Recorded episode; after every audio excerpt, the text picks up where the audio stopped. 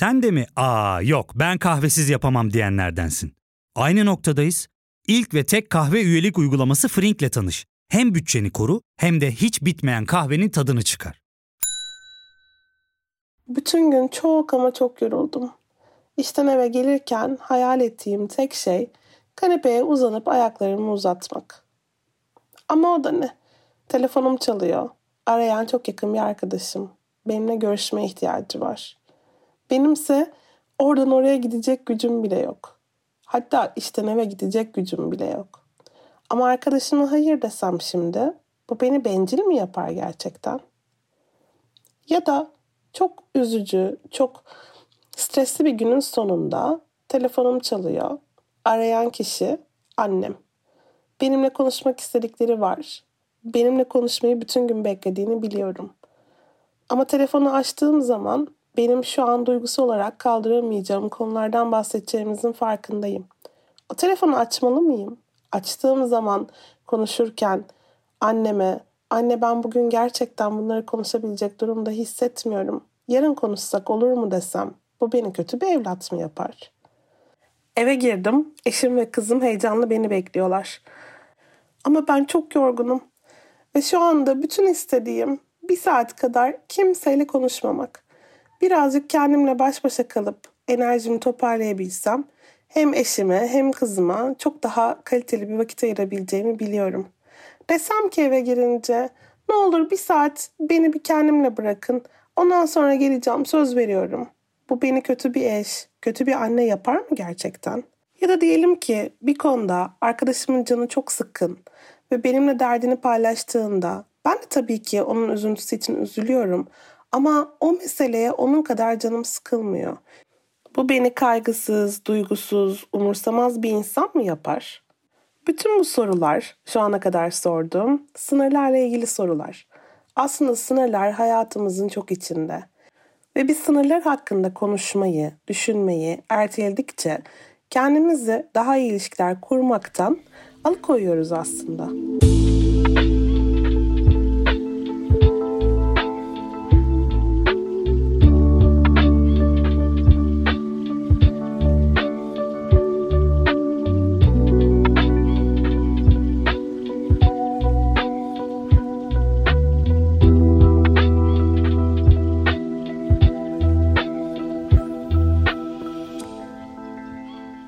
psikolog doktor Gizem Sürenkök.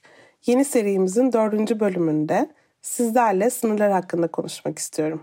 Bugünkü sorumuz ben sınırlarımı koymayı ve korumayı nereden bileyim? Sınırlar konusunda bu hafta sosyal medyada soru sorduğumda en sık karşılaştığım cevap bir soru oldu. Ben sınır koymayı bilmiyorum. Bana bu konuda yardımcı olabilir misiniz? Ben sınırlarımın ne olduğunu bilmiyorum ya da hangi konularda sınır koyabileceğimi bilmiyorum. Bana yardımcı olur musunuz? İşte bu podcast'te hem biraz sınır tiplerinden bahsedelim, hem sınır ihlali ne demek bunu anlayalım, hem de sınır koymak bizi bencil ve kötü bir insan yapar mı bundan konuşalım istiyorum. Öncelikle sınırlar ne demek, ne işe yarar biraz bundan bahsedeyim. Sınırlar beni karşımdakinden, beni ötekinden, beni diğer bütün insanlardan ayıran, koruyan ama aynı zamanda benim sorumluluk alanımı belirleyen ve beni yaptığım o alan içerisinde yaptığım işlerden sorumlu tutan önemli bir kavram. Tam da bu yüzden sınır koymak beni koruduğu gibi bir yandan beni zorluyor da. Çünkü bir kere sınır koyduğum zaman o sınıra ait bütün sorumluluğu alıyorum. Tutarlı davranmak zorundayım ve karşılaşacağım engellerle savaşmak da zorundayım. Sınır kavramını daha küçükken öğrenebilsek aslında o alanı korumak, o alanda tutarlı olmak bizim için biraz daha kolay olacak. Ancak bizim kültürümüzde sınır kavramı o kadar da kolay öğrenilmiyor. Çünkü ebeveynlerimiz ya da bakım verenlerimiz diyeyim bizim üzerimizde çok fazla tahakküme sahip oluyorlar. Kendimiz için karar alabilmek, mesela ben bunu giymek istemiyorum, ben bu şekilde konuşmak istemiyorum, ben bize gelen misafirin yanına oturmak istemiyorum. Ben istemediğim bir insanı yanağından dahi olsa öpmek istemiyorum diyemiyoruz. Sevmediğimiz akrabalarımızı arayıp bayramlarını kutlamak Ya da hoşumuza gitmeyen komşularımızla sohbet etmek durumunda kalabiliyoruz. Çünkü bunlar toplumun uygun gördüğü, bizimse bir şekilde mecbur bırakıldığımız kıstaslar oluyor. Çocuk dediğinin kendi bedeninden, kendi mesela üşümesinden, kendi açlığından mesul olabileceğini kabul etmek istemiyoruz. Mesela bir çocuk aç olmadığını söylediğinde illa ağzına yemekleri tıkıştırmak zorunda hissediyoruz. Çünkü ebeveyn olarak onun açlığından tamamen biz sorumluyuz. Ya da çocuğumuzun üşüdüğünü kendi üşümemizden biliyoruz. Ben üşüyorum ya o üşüyordur. Ama onun bedeni benden farklı ve kendisine sorduğumda üşümediğini söylüyorsa ve artık bunun bilincinde olabileceği bir yaştaysa o zaman neden ben üşümediğini söyleyen bir çocuğu kat kat giydiriyorum? İşte burası bir soru işareti. Böyle yetiştirdiğimiz çocukların kendi bedenlerinden, kendi hislerinden sorumlu olmaması aslında çok da şaşırtıcı değil. Benzer bir şekilde bir şey hisseden çocuğuma öyle de hissedilir mi canım? Buna da ağlanır mı hiç? Of buna mı gerçekten üzülüyorsun gibi şeyler söyleyebiliyorum. Ben böyle yaptıkça çocuğum kendi hislerine sahip çıkmayı öğrenemiyor. Çocuğum kendi hislerinin doğru, geçerli ve kendisine ait olduğunu öğrenemiyor. O zaman da aslında kendi duygularının sorumluluğunu alamıyor öyle değil mi? Ya da mesela çocuklarımıza ''Aa olur mu hiç? Tabii ki oyuncaklarını arkadaşlarına paylaşacaksın.'' diyoruz. Çocuğum diyor ki bana ''Evet ama ben şu şu şu oyuncaklarımı paylaşırım ama şunu istemiyorum çünkü bu benim için çok özel.'' Ben diyorum ki hayır canım onu da paylaşmalısın tabii ki. Ama burada çocuğumun çizmeye çalıştığı bir sınır var. Belli bir yere kadar oyuncaklarını paylaşabileceğini söylüyor. Bir tanesini korumak istiyor. Ama ben karşımdaki insanlara hoş görünmek için, ayıp olmasın diye çocuğumun oradaki sınırlarını hiçe sayıyor ve bütün oyuncaklarını paylaşması konusunda ısrarcı oluyorum. Çocuğum kendisini kucağına almasından hoşlanmadığı bir insandan rahatsız olduğunu dile getirdiğinde ben aa ama onlar bizim çok yakın arkadaşımız. Hiç olur mu? Tabii ki onunla vakit geçireceksin. Tabii ki o seni kucağına almak istediğinde gideceksin kucağına diyorum. Bir de tabii çok sık yaptığımız öyle düşünülür mü canım? Bu düşündüğün çok saçma. Bu düşüncen de hiç olmamış. Burada da böyle söylenir mi? Burada da böyle yapılır mı? gibi yorumlarım var. Bu sayede çocuğumun kendi fiziksel, maddi, duygusal, bilişsel sınırlarını korumasına bir türlü izin vermiyorum. Onları koymasına bile izin vermiyorum. Çocuğumun bana hayır demesine müsaade etmiyorum. E peki bu çocuk nasıl öğrenecek sınırlarını koymayı? Nereden bilecek gerçekten doğru yerde sınır koymayı? İşte böyle böyle büyüdüğümüz zaman ilerleyen dönemde başka insanların bizim adımıza karar vermesini, mesela üşüdüğümüzü, veya kötü hissetmemiz gerektiğini veya bir konuda ne düşünmemiz gerektiğini başka insanların belirlemesini bekliyoruz. Bunun farkında değiliz ama böyle olduğu için ilişkiler içerisinde ben benim, sen de sensin. İkimiz bir araya gelip bir ilişkiyi oluşturuyoruz ama birbirimizden farklı duygularımız, farklı düşüncelerimiz, farklı ihtiyaçlarımız olabilir gibi cümleler kuramamaya başlıyoruz. Bu sadece romantik ilişkiler için de geçerli değil aslında. Mesela arkadaşlık ilişkileri içerisinde benim hoşlanmadığım bir insanla arkadaşım görüştüğü zaman bu benim için büyük bir mesele haline geliyor. Arkadaşımın ne düşünmesi, o kişiyle ilgili ne hissetmesi gerektiğini ben belirlemeliyim gibi hissediyorum. Arkadaşımın kendi sınırları olabileceği, arkadaşımın kendi duygularını bu konuda belirleyebileceğini kabul etmekten hoşlanmıyorum. İş arkadaşlarımın ne düşünmesi gerektiğini belirlemeye çalışıyorum. Veya partnerimin bir konuda nasıl hissetmesi gerektiği konusunda en çok ben fikre sahibim. Partnerimin ailesiyle olan ilişkilerini belirleyebiliyorum.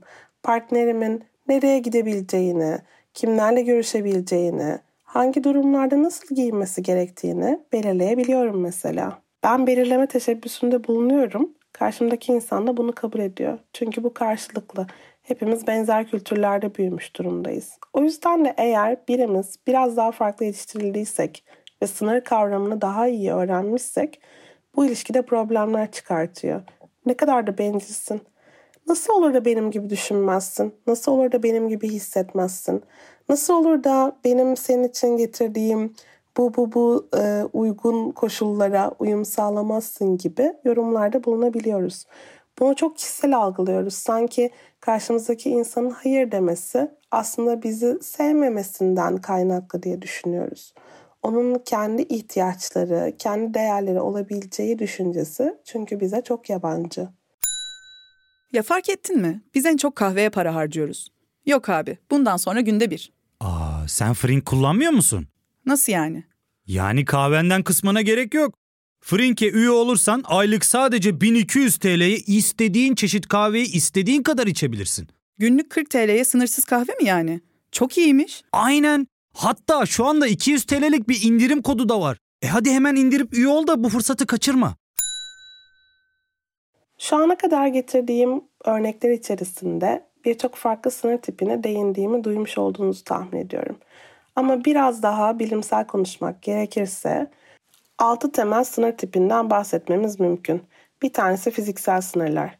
Mesela kim ne kadar yakınımıza girebiliyor, kim evimize gelebiliyor, kim bizi uyurken görebiliyor, kiminle öpüşmekten hoşlanıyoruz da kiminle el sıkışmayı tercih ediyoruz. Kiminle daha uzun süre göz teması kurabiliyoruz da kiminle biraz daha mesafeli olmayı tercih ediyoruz. Bunlar hep fiziksel sınırlarla ilgili. Bir de duygusal sınırlar var. Duygusal sınırlar benim duygularımı diğer insanların duygularından ayıran yegane sınır tipi. Ben kendi deneyimlerimle, kendi getirdiklerimle bir uyaran karşısında belli bir şekilde hissedebilirken bir başkası kendi deneyimleri sonucunda başka türlü hissedebilir. Ben onunkine karışamayacağım gibi o da benim nasıl hissedeceğimi belirleyemez. Bunlar da duygusal sınırlar. Çok benzerini düşüncesel sınırlar içerisinde de kullanıyoruz. Yani bir konu hakkında ben düşüncemde özgür olduğum gibi başka bir insan da özgür. Ne ben onun düşüncesini değiştirebilirim ne o benim düşüncemi değiştirebilir. Aynı fikirde olursak ne güzel. Ama eğer aynı fikirde değilsek de bu konuda aynı fikirde değiliz. Bu konuda anlaşamadığımızı anlaşalım diyerek yola devam edebilme şansı tanıyor bize düşüncesel sınırlar. Maddi sınırlar hangi eşyalarımız ya da hangi sahip olduğumuz mal, mülk bunları paylaşmak istiyoruz? Hangilerini kiminle paylaşmak istiyoruz? Bu anlamda bize yardımcı oluyor. Mesela belki ben arabamı kardeşime vermekte problem yaşamıyorum ama bir arkadaşıma verirken bundan çok hoşlanmıyorum. Benim maddi sınırlarımla ilgili. Ya da mesela kıyafetlerimi paylaşmakta problemim yok ama kitaplarımı paylaşmayı hiç istemiyorum. İşte bu maddi sınırlar sayesinde bana esneklik veriyor. Neler benim alanım içerisinde korunma ihtiyacı ile burada duruyor, neler başkasıyla paylaşılabilir. Zamansal sınırlar benim kendi zamanımı kendi istediğim gibi belirleyebilme özgürlüğünü bana sunuyor. Eğer ben o akşam kendimle vakit geçirmek istiyorsam, mesela bir dizi seyretmek istiyorsam, biri beni arayıp hadi gel bir şeyler yapalım dediğinde oraya gitme zorunluluğu hissetmememi sağlıyor. Çünkü ben bu akşamı kendime ayırmışım. Ya da o hafta sonu yapmayı planladığım bir şey varken ailem eğer bana bir şey yapmayı empoze ediyorsa ben onlara hayır bu hafta sonu ben kendimle vakit geçirmek istiyorum. Kendi planlarım dahilinde vakit geçirmek istiyorum diyebiliyorum. Tabii ki zamansal sınırlar çalışma koşullarımıza çok bağlı ve bununla çok değişkenlik gösteriyor. Ama aslında iş yeri kültüründe bile zamansal sınırlara daha çok saygı duyulan iş yerlerinde çalışanların çok daha verimli, çok daha üretken olduğunu biliyoruz. Son bahsetmek istediğim sınır tipi, altıncı sınır tipi de cinsel sınırlar. Ben cinsellik konusunda neye açığım, ne kadara açığım bunları belirleyen önemli bir kavram cinsel sınırlar. Ben bir kişiyle çok daha farklı şeylere açıkken başka bir kişiyle çok daha kapalı olabilirim. Ben bir kişiyle mesela sexting konusunda çok rahatken bir başkasıyla sexting yapmak istemeyebilirim. Benzer şey pozisyonlar için de geçerli. Bazı insanlarla bazı pozisyonları okeyken başka bir insanı reddedebilirim. Bir partnerimle yapmak istediklerimi bir sonraki partnerimle yapmamayı tercih edebilirim. Bunlar benim cinsel sınırlarım. Ve cinsel sınırlarım aslında aynı cinsel birleşmede bile farklılık gösterebilir. Mesela başlangıçta tamam dediğim bir şeye zaman içerisinde hayır demeye başlayabilirim ve karşımdaki insanın buna saygı duyması gerekir. Ne cinsel sınırlarım, ne fiziksel sınırlarım, ne duygusal, ne düşüncesel sınırlarım karşımdaki insanla ilişkili değil aslında. Bunlar benim belirlediğim, benim çizdiğim ihtiyaçlar ve değerlerle ilişkili. Tabii ki sınırların esnek olması önemli. Yani aslında karşımdaki kişiye göre biraz daha esnetilebilir sınırlarım olabilir. Ama her sınırım esnetilebilir olursa burada problem başlıyor. Yani söylemeye çalıştığım şey hepimizin belli kırmızı çizgilerinin olması gerektiği. Her konuda hayır bunun ötesine geçmiyorum ya da şu konuda fikrimi değiştirmiyorum. Şu konuda hislerim bana ait ve bununla ilgili bir değişiklik yapmak istemiyorum. Ya da sahip olduğum şu şu ve şunu kimseyle ama kimseyle paylaşmak istemiyorum diyebilmek benim bireysel özgürlüğüm içerisinde olmalı. İlişkide olduğum herkes, bu ister romantik ilişki olsun, ister arkadaşlık ilişkisi olsun, ister ebeveyn çocuk ilişkisi olsun, benim bu sınırlarıma saygı gösterdiği sürece ben kendimi mutlu hissediyorum. Sınırlar konusundaki en önemli aslında soru işareti bu. Sınırlarımın ihlal edildiğini nereden bileyim? Ya da sınırlarımın korunduğunu nereden bileyim? Siz bir ilişki içerisinde eğer kendinizi sürekli bunalmış hissediyorsanız, o ilişki içerisinde kendiniz gibi davranamadığınızı, kendiniz gibi hissedemediğinizi düşünüyorsanız, kendinizi sürekli karşı tarafa hesap vermek zorunda hissediyorsanız, köşeye sıkışmış hissediyorsanız bunlar genellikle sınır ihlaliyle ilgili oluyor. Sınır ihlali çoğu zaman bizde öfke ve rahatsızlık hissi olarak tezahür ediyor. Sınırlarımızı doğru koymadığımızda veya sınırlarımızı korumak konusunda problemler yaşadığımızda bir süre bunu idare edebiliyoruz. Bir süre yüksek bir öfke göstermeden ya da e, hadi ağzımızın tadı bozulmasın e, fikrini bir süre götürebiliyoruz. Ama bir noktada öfke patlamaları yaşıyoruz. Karşımızdaki insanlar da şaşırıyor aslında. Şu ana kadar hiç hayır demediğimiz bir yerde mesela hayır demeye başlıyoruz. Ama bugüne kadar bu problemsizdi. Ama artık değil. Aslında artık değil değil işte. Aslında hep benim bununla ilgili bir sıkıntım vardı ama ben bunu dile getirememiştim. Tam da bu sebeple sınırlarımız ihlal edildiğinde o noktada bir şey yapmamız gerekiyor. Sınır ihlallerine her zaman sözlü bir karşılık vermemiz gerekmiyor. Aslında sınırlarla ilgili birçok insan bununla ilgili sorun yaşıyor. Sanki karşıdaki kişiye bir şey söylemek zorunda ve bu tarz yüzleşmeler hepimize zor geliyor. Ama sınırlar her zaman bir şey söyleyerek konmak zorunda değil. Davranışlarımız da ya da aslında davranmayışlarımızla da sınır koyabiliyoruz. Mesela telefonu açmamak da bir sınır koymaktır. Ya da telefonu açıp şu anda konuşamıyorum demek de bir sınır koymaktır. Yani sınır koymayı önemli olan bir yerden yapmaya başlamak. Ve eğer hayatınız boyunca sınır koymakta güçlük çekmiş bir insansanız sınırları ilk koymaya başladığınızda bu size çok tuhaf gelecek. Kendinizi bencil hatta yer yer kaba hissedeceksiniz. Hatta sınır koymaya ilk başladığımızda çoğumuz biraz fazla rigid davranıyoruz. Yani böyle fazla keskin sınırlar koyuyoruz. Çünkü henüz tam olarak nasıl sınır koymamız gerektiğini bilmiyoruz. O yüzden de koymuşken böyle kocaman kocaman sınırlar koymak daha kolayımıza geliyor. Hatta mesela çok manipülasyon altında kaldığımız, toksik bir ilişkiden çıktığımız zaman bir sonraki ilişkimizde böyle keskin sınırlar koymak sık gördüğümüz bir davranıştır.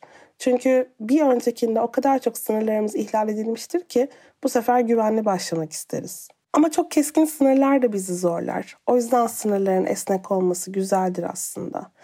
Yani siz de şimdi sınır koymaya başladığınızda ilk başta bunlar size biraz eğreti gelirse şaşırmayın ve aslında devam etmeye çalışın. Çünkü sınırlar koymaya başladıkça kendimizi daha özgür ve daha iyi hissetmeye başlıyoruz. Sınır koymamak kendimize sürekli hayır demekle eşdeğer çünkü. Kendimize hayır demek aslında daha otomatik bir davranış. Başkalarına hayır demektense kendimize hayır demeyi tercih ediyoruz. Ama sınır koymaya başladıkça başkalarına da hayır diyebilmeyi ve kendi ihtiyaçlarımız ve değerlerimizi biraz daha önceliğe almayı öğrenmiş oluyoruz.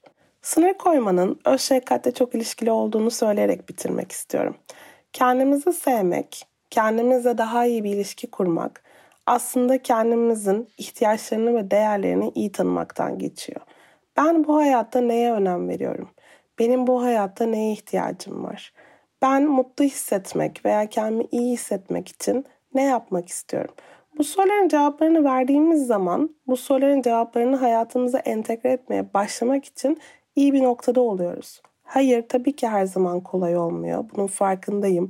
Böyle çok hayalperest bir yerden önce bunları belirleyelim de ondan sonrası çok kolay demiyorum. Ama bunları belirlemeden yol almamız da mümkün değil. Bunu söylemek istiyorum. Ve ihtiyaçlarımızı, değerlerimizi tespit ederken kendi sınırlarımızın içerisinde nerede iyi, nerede kötü, nerede daha güçlü, nerede daha zayıf olduğumuzu da fark ediyoruz. Ve öz tam olarak kendimizi bütün bu eksikliklerimizle ve güçlü taraflarımızla kabul etmekten geçtiği için aslında ihtiyaçlarımızı da kendi güçlü ve zayıf alanlarımıza göre belirlemeyi de öğreniyoruz. O yüzden sınır koydukça kendinize daha barışık, daha iyi bir ilişki içerisinde de olacaksınız. Bugün beni dinlediğiniz için çok teşekkür ederim. Umarım sınırlarla ilgili kafanızda biraz daha net cevaplar alabilmişsinizdir. Bir sonraki hafta toksik ilişkilerden bahsetmek istiyorum. Nereden bileyim toksik bir ilişki içerisinde olduğumu sorusunun cevabını aramak istiyorum sizlerle birlikte. Umarım takipte kalırsınız. Hepinize sevgilerimi gönderiyorum. Çok güzel bir hafta diliyorum. Hoşçakalın.